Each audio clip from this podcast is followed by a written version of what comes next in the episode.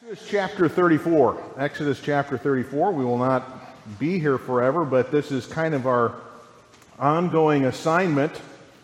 You go, oh, I forgot about that. Okay, well, uh, your ongoing assignment to remember the statement of God.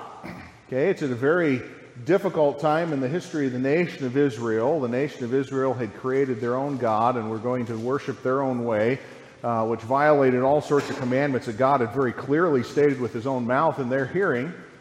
And uh, the nation had suffered some loss. There was some judgment of individuals who it seems like they continued to hold on to their idolatry uh, after they were confronted with it, and uh, they were executed by the priests that went through.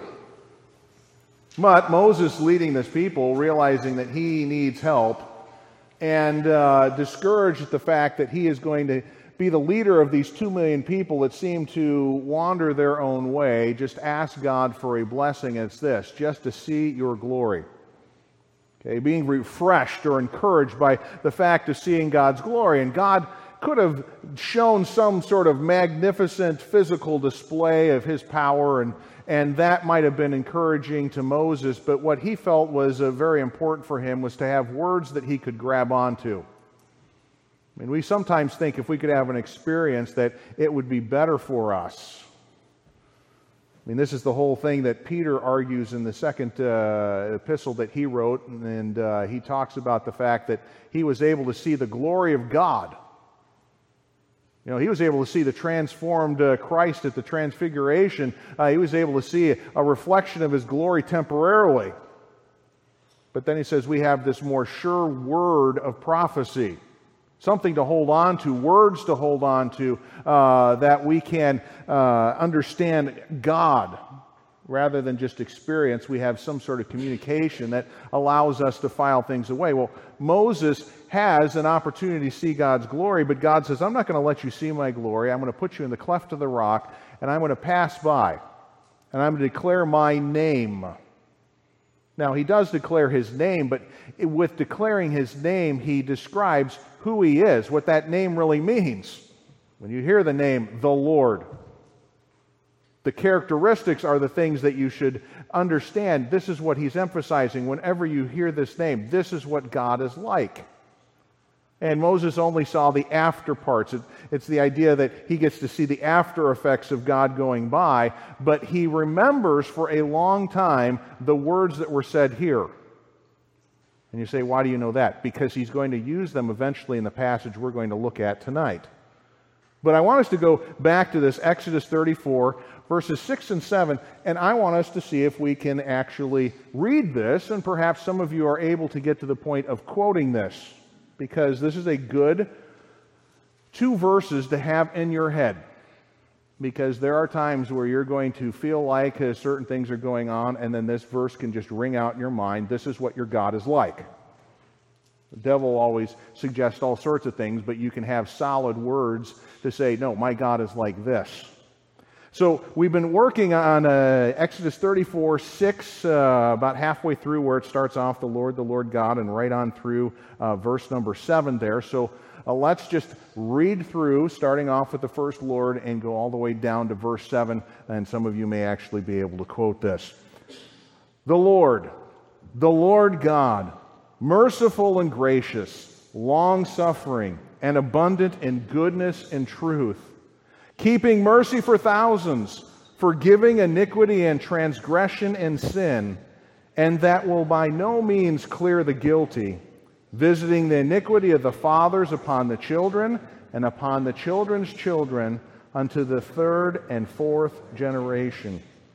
So that is a, a verse that we're going to be working Sunday night on different places in the scripture where this statement comes up. It's used uh, by individuals in real life situations uh, and used uh, sometimes in the context where good things are happening, sometimes where bad things are happening, and they're going to use this, but this is the, the faith statement. They're confident that this is true, and they're laying a claim on these type of statements that God has made uh, in the midst of their situation.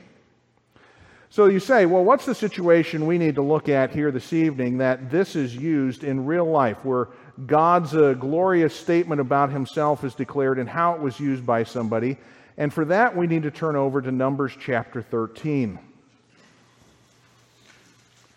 Numbers chapter 13 is a story where, well, we oftentimes uh, we hear this and we talk about the 12 spies. You know, and then this little children's song comes to your head 10, 12 men went to spy in Canaan, 10 were bad and 2 were good. What do you think they saw in Canaan? 10 were bad and 2 were good. Some saw giants big and straw, some saw grapes in clusters long. And then there were some that saw that God was in it all. 10 were bad and 2 were good. And so it kind of makes the story you know, that's the thing that goes in our head, and you kind of go, oh, okay, you know, kind of a, you know, a light-hearted story, but it's really not a light-hearted story. This is, this is a, a point in Israel's history where something traumatic happens. They're, they're standing on the cusp of the land that God had promised some 400 years before to Abraham. God had defined the boundaries and said, okay, this is what's going to happen. Uh, your, your descendants are going to go down to Egypt, and I'm going to give uh, the people of Canaan time to repent. But I'm going to come and use your children in judgment, and they're going to gain this land. I mean, this is the promise that God had made. That's why it's called the promised land. Okay, that, that's the land that God had said, you're going to receive this. And uh, they had come to this, and as you see, for these people, they are in the land. They're in a place that is not immediately mentioned, uh, though uh, you have in verse 26 this uh, statement uh, that's called Kadesh uh, or Kadesh that they're at. You say, where are they standing? Well, if you have a Bible in your ma- back of your Bible, or excuse me, a map in the back of your Bible, you'll note that this is south of the land of Israel. It's even further south than the city of Beersheba. You know, what's so important about Beersheba? Well, whenever you have the length of the land referred to, you talk about from Dan to Beersheba. And so it's basically saying from north to south. Well, the nation of Israel is standing south of Beersheba. It's the easy way to go into the land. Okay, if you make a land, if you make an invasion of another country, it's a whole lot easier to invade by land than it is over water. Okay, the nation of Israel, eventually 40 years later, are going to accomplish something by going over the Jordan River. They're invading a, a foreign country with 2 million people going over a body of water which really shows the impossibility of what goes on. But reasonably, they're standing there at the promised land, at the border, just there, ready to go in. And you have to remember the whole book of Numbers is about numbers. Okay, we forget this that at the beginning of the book of Numbers, you have a listing off of each one of the tribes and every male that's 20 years or older listed there, and you go, what's going on there? It's not just merely that we need numbers, it's laying out for us that God is preparing this nation to go to war, to go to battle. That's why you get to the end of the book of Numbers and you have this same count uh, it's only like two or three thousand difference as far as the people that are there in that army, but it's, it's announcing the fact that Israel's getting ready to go to war, that God has got them set up to do this to gain a land that had been promised. And this land that uh, was promised to them was not uh, a, a land that was, well, not of high quality. You know, you get this desert piece of property. You oftentimes had this uh, in deals and treaties throughout history, even in the United States history, where it's like, here, we're going to give you this piece of land, and it's yours, and it's a barren wasteland. No, this land is prime real estate. When you go through and the men are going through the land, they find out that this is a good land. That's how it's described. It's a good land. And so when you're considering this story and you see those kind of details, you're going, God's got them ready to bring them into the promised land, to fulfill the promise that He made uh, to Abraham. And He's bringing them to a land that's not just, okay, uh, second best. No, this is the best you could possibly have, the, the best land that anybody could have. You're going to receive this. Now, the nation of Israel does what they're supposed to do. They uh, treat this as an, an, invasion, and so what he does is, uh, what the nation of Israel does is they gather 12 men to go in and spy out the land. And to get a lay of the land. They've never been here before. None of their countrymen have been here before, so they're getting an idea of what they're going to be facing as they go into the land. And you see Moses in verse 17, he says this He sent uh, these individuals out to spy the can- land of Canaan and said unto them, Get you up out of the southward and go up into the mountain and see the land, what it is, and the people that dwell therein, whether they be strong or weak, few or many. And what the land is, is that they dwell in, whether it be good or bad, and what cities they be that they dwell in, whether in tents or in strongholds and what land is, whether it is fat or lean, whether it be uh, wood therein or not. And be ye of good courage, and bring the fruit of the land. Uh, now was the time of the first ripe grapes. You say, so when is this taking place? Well, it's taking place uh, in late July. Okay, that's when they harvest grapes in Israel, the first ripe grapes. That's when it would have happened. So uh, the nation of Israel is not too far removed from Sinai. They had left Sinai in the late spring. You say, how do we know it's late spring? Well, they celebrated Passover, which was just something we celebrated right recently. Uh, and they start packing things up after that and move out. So uh, it's just taken them a month or two to get to this point to the southern border of the land. And so here they are, two months removed basically from being at Mount Sinai, standing at the promised land, uh, going in at a time where harvest is collected. So there's all sorts of food there to be gotten for these people. So you read the story of what they do, and we might get lost in some of the details and the place names. You just kind of read them and you kind of glaze over as you read them because you're not sure where these things are at. But it does say that they went up and searched the land from the wilderness of Zin unto Rehob uh, as the men come to Hamath. And you go, what's that? Well, they basically go from the southern part of Israel and go about 250 miles north and then turn around and come back.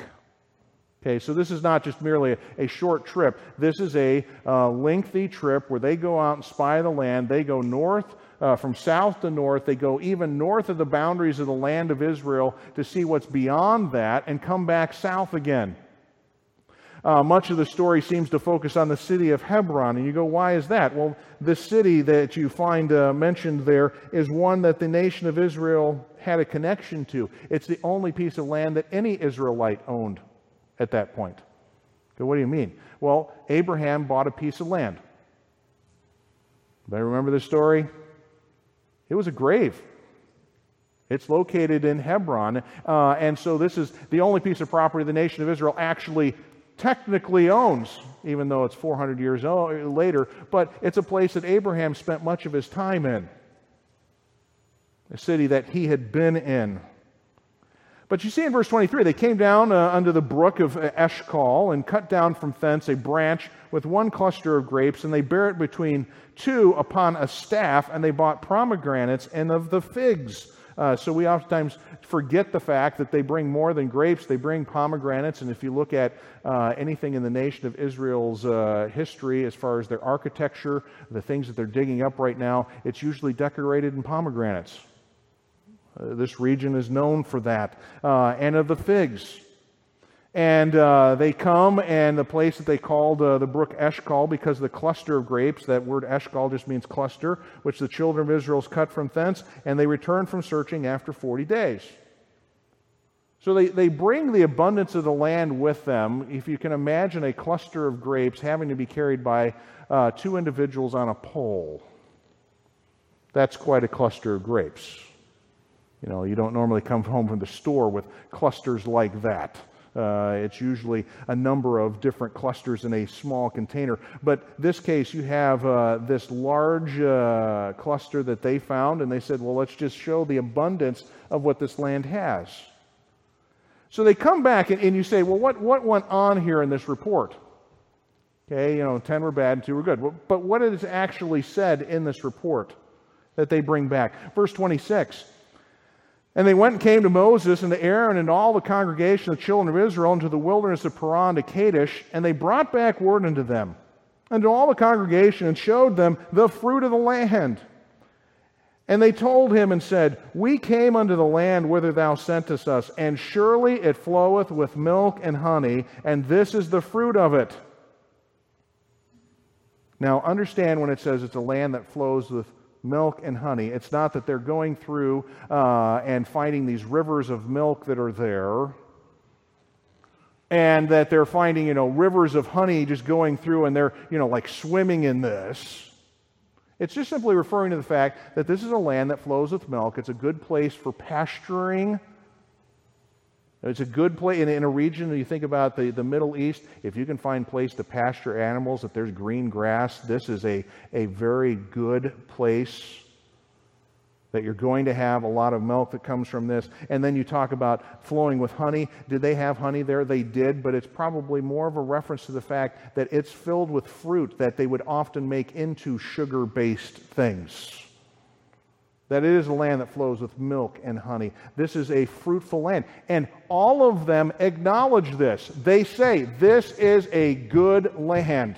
None of them go through it and go, Well, you know, it, you know, it, it was you know, some really bad parts, you know, whatever. When it comes to the abundance of provision that's there, they acknowledge it's a great thing. But the statement changes in verse 28. In fact, in the Hebrew language, it's pretty extreme, which is unusual for Hebrew language. It's pretty extreme, but we read it, verse 28, nevertheless. You know, this is this, well, but there's this problem. Okay, it's really, really great. But here's the contrast the people be strong that dwell in the land. The cities are walled and very great. Moreover, we saw the children of Anak there. And the Amalekites dwell in the land of the south. The Hittites and the Jebusites and the Amorites dwell in the mountains. And if you look at the land of Israel, there's a mountain chain that just goes right down the center of it. They live in the mountains. And then you have the Canaanites that dwell by the sea and by the coast of Jordan. And so they immediately go, Well, there's a problem. There's people who live there that we're going to have to fight. It's not just that this is an empty land, we've got to fight for this land.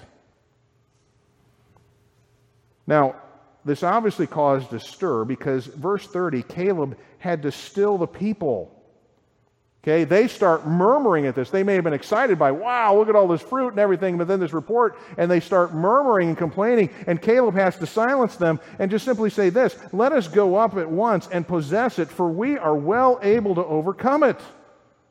You know, we, we can handle this. God's promised this to us. We can overcome the difficulties. This is a good land.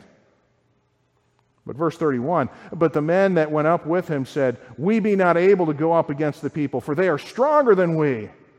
And they brought up an evil report of the land which they had searched of the children of Israel, saying, The land which with, with the land through which we have gone to search it is a land that eateth up the inhabitants thereof. And all the people that we saw in it are men of great stature. And there we saw giants, the sons of Anak, which come of the giants. And we were in their own sight as grasshoppers, so we were in their sight.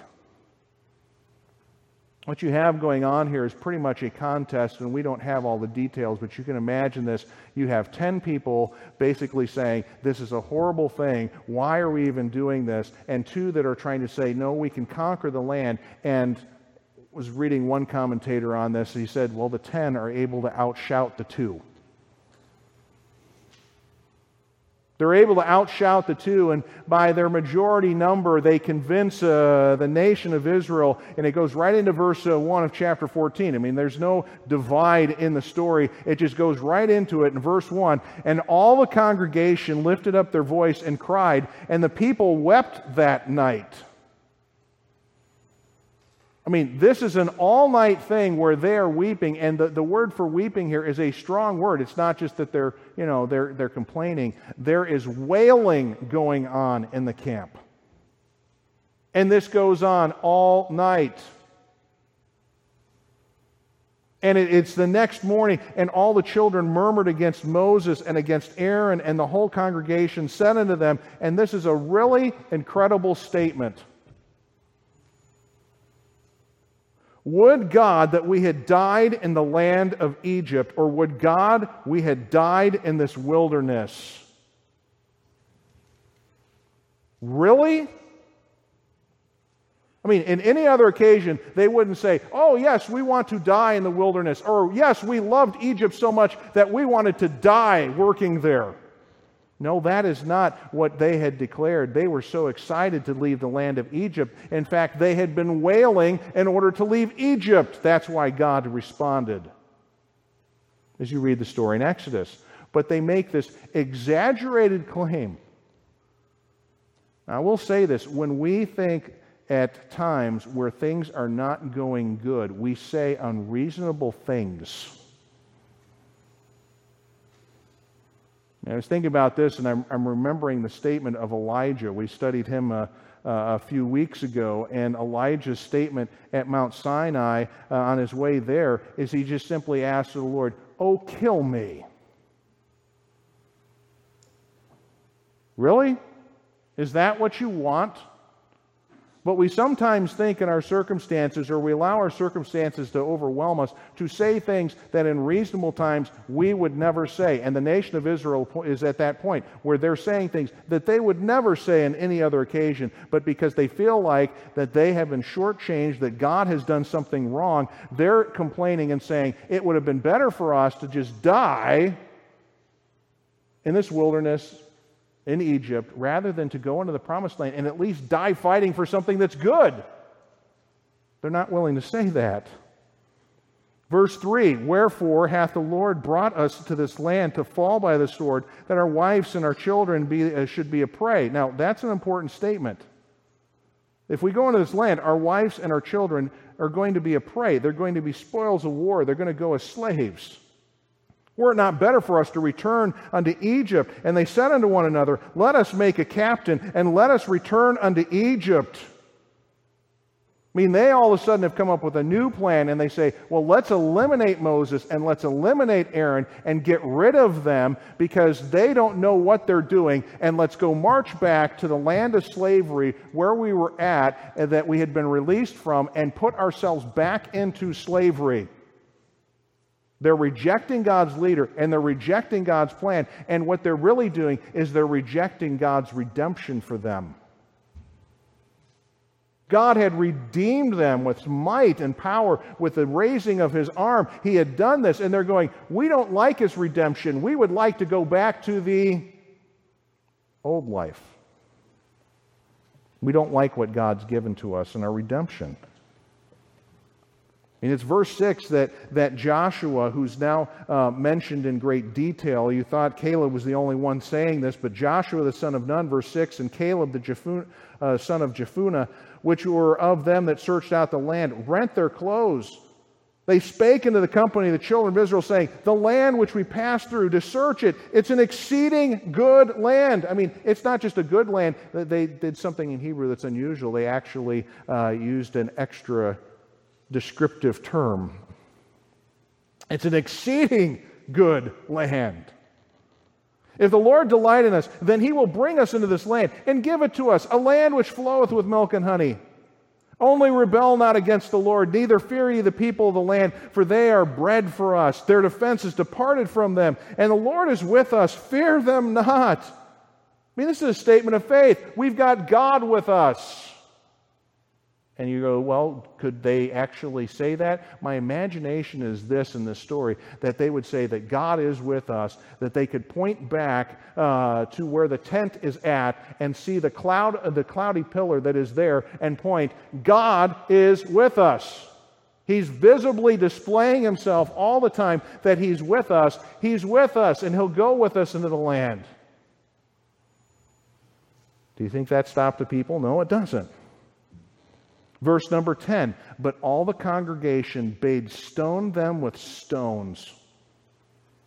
You say, what's this? Is this a mob action? No, actually, stoning back then was a deliberate judicial decision. They decided they were going to do them in. The people did. There's a deliberate decision on their part that they're going to stone them. And then it's at that point where God, well, displays his glory in one way. You say, what's that? Look at the end of verse 10. And the glory of the Lord appeared in the tabernacle of congregation before all the children of Israel. It's not just this cloudy pillar. It, there is this sudden brightness that is displayed from this tabernacle that displays the fact that God is there and it stops everyone in what they're doing.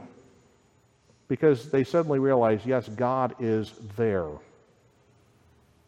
That's the one thing they've been forgetting about. We're going to go into the land, and it's going to be a bad thing for us to go into the land, and how are we going to accomplish this in our own strength and, and whatever? And they forget that God's with them, and all of a sudden, in an instant, they suddenly realize God's there because God steps in. And as you read verse 11, you have to kind of go back to what we read in Acts chapter 32, 33, and 34 with the golden calf incident because it's the same type of discussion that or statements that God is going to make about destroying the people. Okay, verse 11 The Lord said unto Moses, How long will this people provoke me? Okay, what was provoking? Provoking him to do judgment. Because if we remember the statements about God, God naturally shows his mercy and his goodness and his kindness and his truth. You have to provoke his wrath. You have to do something. And this nation has done this. They provoked his wrath. And verse 11, continue. How long will it be ere they believe me? For all the signs which I have shown among them. I've given them water. Daily they can walk out on their porch and find food on their, their doorstep there. All of these things that he's done. Verse 12 I will smite them with a pestilence and disinherit them, and will make of thee a greater nation and mightier than they. And it's at this point you see the character of Moses.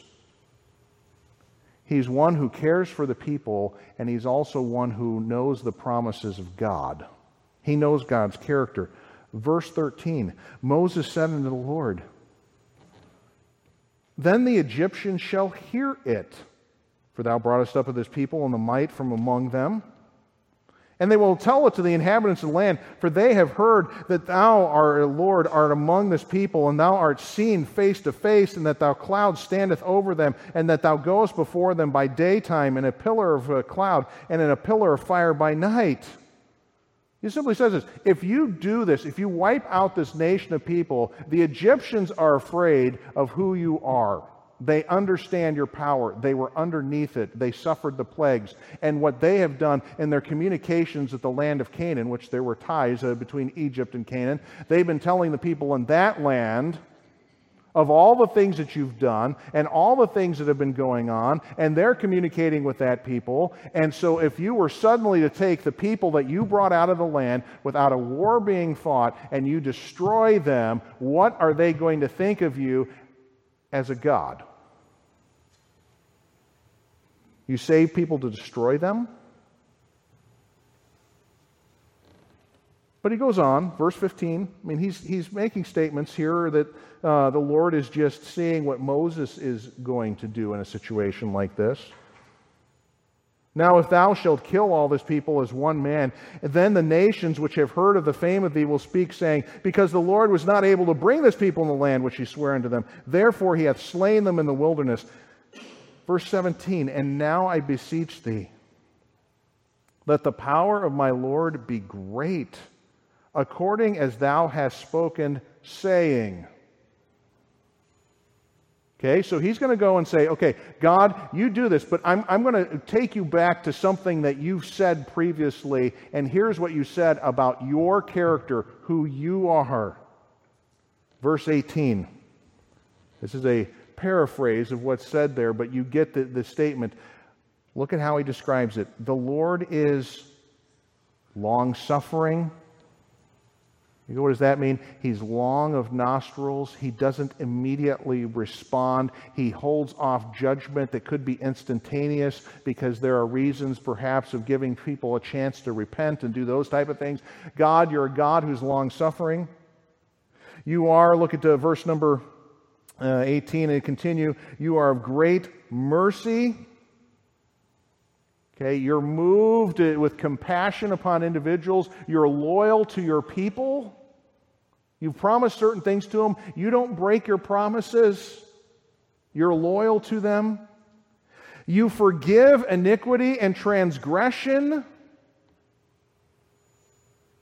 But realize this Moses doesn't stop there. He doesn't say, Oh, you're a God who just looks over sin. No, passes over sin. No, he brings up the other part of what God said visiting the iniquity of the fathers upon the children, and the children the children unto the third and fourth generation.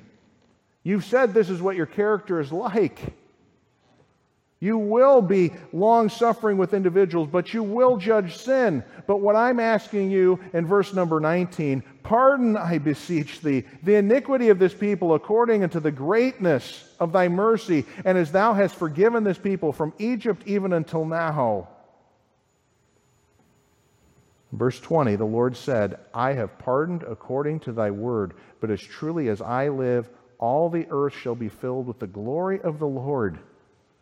Because all these men which have seen my glory and my miracles which I did in Egypt and in the wilderness, and have tempted or tested me these ten times, and have not hearkened unto my voice, surely they shall not see the land which I swore unto their fathers, neither shall any of them that provoked me see it. But my servant Caleb, because he had another spirit with him, and have followed me fully, him will I bring into the land wherein he went, and his seed shall possess it. Possess it. You say, what about Joshua? That comes later. But he says, Caleb, I'll protect him.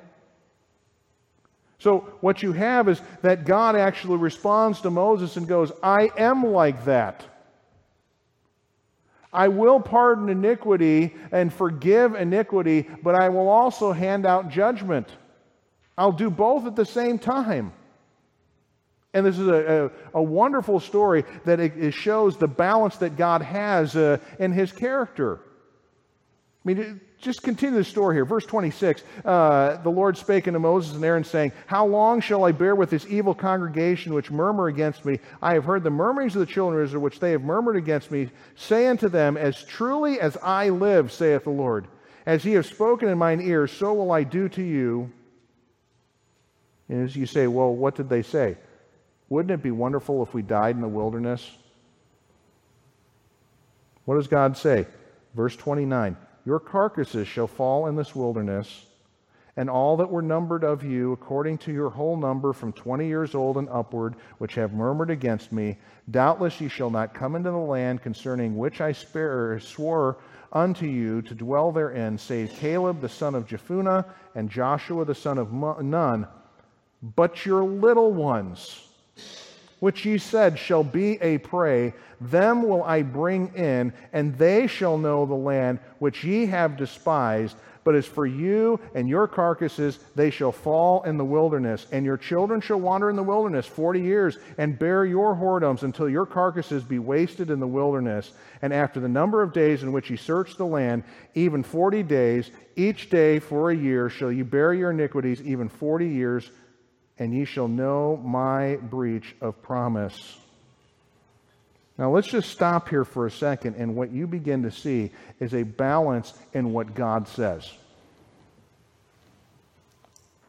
What God is, that He's a God who is long suffering and great uh, and abundant in goodness and truth, and He's keeping mercy for thousands. You see this side of God because he had every right to judge instantaneously. He could have let these people die right there. And would he have been fair in doing that? Would he have been just in doing that? And the answer is yes. He would have been absolutely right in doing that. But what he says is this I'm going to give you 40 years. Now, granted, not everyone died the 40th year. Uh, they had people dying throughout this time that are over the age of 20. But God is long suffering. He does pardon iniquities in the sense that He doesn't give people what they truly deserve. But you also see on the other side of this that God does visit judgment upon individuals, and sometimes it affects people to the third and fourth generation. He says this Your children are going to have to suffer because of your whoredoms. You're, you're following after other gods. And 40 years you had those children that had to wander the wilderness because of their parents' failures. God said this. Listen, you, you will suffer uh, and there will be consequences for your children and children's children because of your sin. But even then, God is going to be good to the children. Because they're, even though they're going to suffer because of their parents, He's going to give them great good. Good things. Now, you see on the, the other side of this,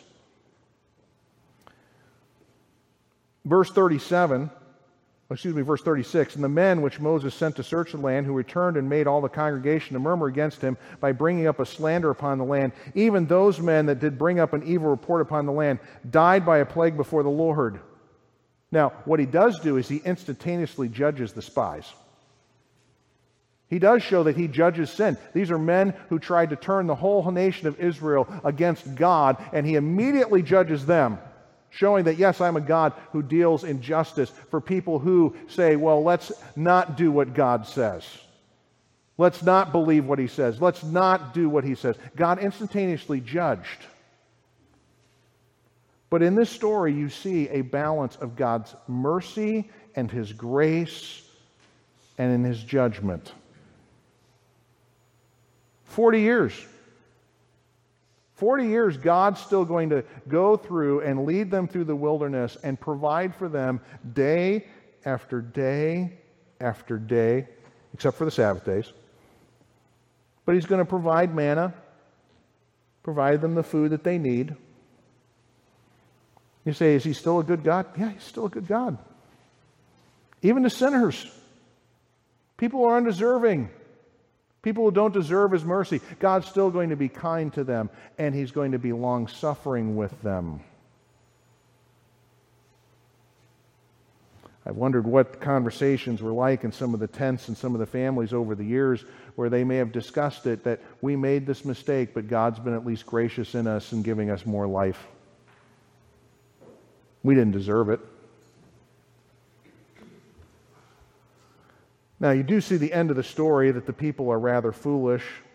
Actually, it's, they're presumptuous, verse 44. They presume to go up and battle the nation of, uh, well, the Amalekites and the Canaanites and that type of thing. And they tried to do this, and God says, No, I'm not going to be with you. And they go up and start fighting and realize that God's not with them, and they lose a number of individuals that didn't believe what God said here. You're going to wander the wilderness for 40 years. And they go, No, we don't want that. So they go up and fight, and some of them die, and they come back, and they become a part of the people who are going to wander in the wilderness for 40 years. Now, this whole story goes on the fact that Moses understands what God's character is like, and that's what the story displays. It's what God's character is like with people who are just like us. Okay, I, am amazed at how often in my own thinking, and I'm sure you've had it, that we always look at the disciples and shake our head. You know, they're following Jesus, and we just kind of go, oh, I can't believe they did that. And we sometimes do that with the nation of Israel, and we just kind of go, oh, really? Didn't you know? You know, I, I can't believe you would do this. Don't you understand? God's really, really good. And then we look at our life, and we're like the disciples, and we're like the nation of Israel all the time because we're not any different than they are. Well, well we're 3,500 years removed from them. Uh, humanity and the nature of human beings is the same. You know, we may have improved in technology and all sorts of things, but our personalities and what we're like, we have a, a, a core in our being that is flesh that hates God, that likes our own way. And even when we're redeemed, we still have that, and we sometimes let it get the best of us. We don't believe that God, what God says is true. We don't believe certain things about Him. And we forget that God is a good God to people who are stubborn and rebellious, just like us. He's still good to us. He's still gracious to us far longer than he should be and uh, if he really was uh, going to carry out judgment on us. One has described the passage this way the balance between God's love and God's justice and judgment must be maintained in tension. God's love and long suffering would be preserved in his allowing the rebellious generation to survive in the wilderness for 40 years, wherein he would still provide for them faithfully. But this was also their judgment, in that all those of the former generation would eventually die in that desolate world and not inherit the promised land or experience the fullness of God's blessing. Now, they were not willing to accept God's judgment. Uh, they went and did their own thing, but found out that they couldn't do anything without God's help. But the children that were under 20 still suffered because the parents sinned, but not on the same level that their parents did. As we said, they're going to enjoy the blessing of God. But because of their parents' actions, they did certain things and well, the consequences were there. And we have to understand this that yes, sometimes we do certain things and God is gracious and merciful to us, but there are consequences. But even the consequences are gracious. God doesn't give us exactly what we deserve when we do wrong. And we talk about the sins of our youth. And you think of it as a, as a teenager or uh, a young adult, some of the dumb things you did, and that you still survived. Now, there may have been some scars, things like that, but the truth be told, God was extremely merciful to you. And you go through the years and you begin to see God has been far merciful to me uh, than he has been judging of me. His mercy has been great. That he's allowed me to live the life that I have, even though I'm a sinner and I sin against him day in and day out. God's gracious. And even when he hands out judgment to me in this life and he does things to chasten me, he's gracious and kind even in that. Even in his justice, he's compassionate. You know, I, I really didn't understand this statement until I became a parent. I, I was in a household where we still had uh, what you might call corporal punishment. We had the Board of Education that was applied to the seat of instruction in my household. And my parents didn't say this often, but there were occasions where I heard them say, This hurts me more than it hurts you. You know, I'm thinking, I'm the one receiving the Board of Education. How could you say something like that? But as a parent, I recognize the fact that there is no delight in handing out judgment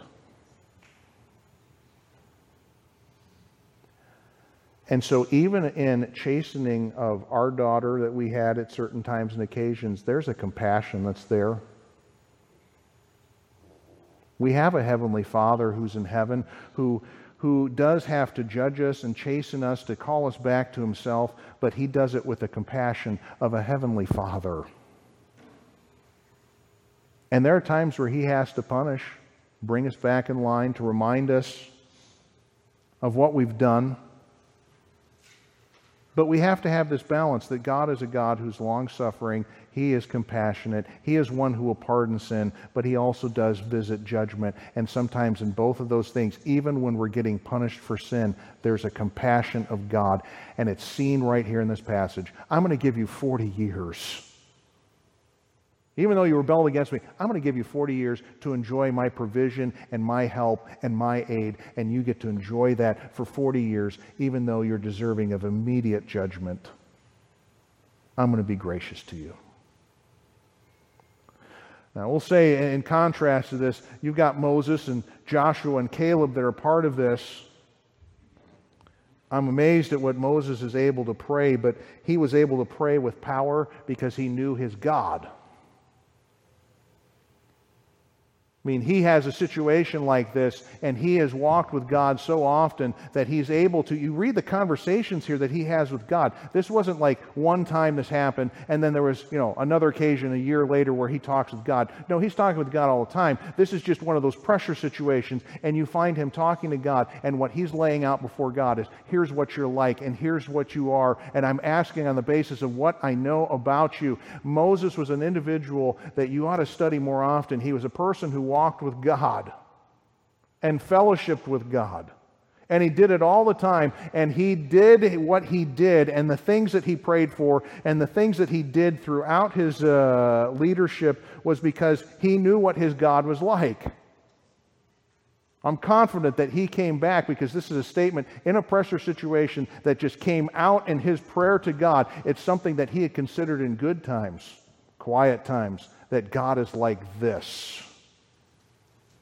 That his quiet times he had considered, my God is like this. And then when it comes to the pressure situations, he's going back to what he had done in the quiet times of walking with God and communicating with him, that he's able to pour out statements like this and say, You're a God like this and like this and like this. So you say, why is it good for us to memorize passages like Exodus 34, 6 through 7? Because you do this in quiet times and easy times so that when we get to those pressure times and all of the, the difficulties we might face, you can come to God and go, I've contemplated this and I've considered this over and over and over again, and God, you're like this. And I'm going to pray on the basis of what I know your character to be because you've declared this. This is who you are. And so, from Moses' standpoint, you have a person who is actually responding to what he knows about God and praying like he should. In direct contrast to a whole group of people who are, well, doing their own thing. They aren't really caring what God thinks. In fact, they're suggesting that He's other than that. But even with that, God is a gracious and compassionate God. Moses knew God intimately. He knew Him as a consuming fire. He also knew His warm embrace. We tend to focus on the flashes of God's wrath. Moses reminds us that while the wrath is real, it is long delayed the most remarkable thing about the wrath of God is how much provocation he tolerates before he finally acts in righteous judgment. So, for us, uh, hopefully, we're like Moses, where we've got these things in our mind that we know what our God's like. We're not like the nation of Israel, who didn't know their God and suggested things about him. But even with people like that, God's gracious. You know, there are times where our, where our knowledge of God's a little bit flawed, God's gracious to us even in those times. But in his actions and activities, it ought to call us to understand him better. And so, wonderful story, understanding the balance of God. He judges, but yet, even in his judgment, he's gracious. And so, we ought to get that balance in our mind, too, that he's extremely gracious, but he is also going to judge. But in judgment, he is gracious. So, let's make sure we know our God, the statements about him, and find that perfect balance and understanding who He is and what He's like. Lord, we thank you. Thank you for stories like this. We see your mercy. Day in and day out, we incur your wrath. We, we deserve greater judgment than what we get. But you're compassionate, at times merciful to us, but sometimes in your compassion for us, you let us have what we deserve. You give us judgment. You chasten us. But if you chastened us for every failure we have, we would be consumed. So may we see your compassion for us, your mercy towards us, your graciousness to us throughout the day. As we go throughout this week, may we see at times where we fail that you're still a kind God to us, that you provide us with air to breathe and food to eat and life and energy. You still give us these things. That's not to call us to continue to sin.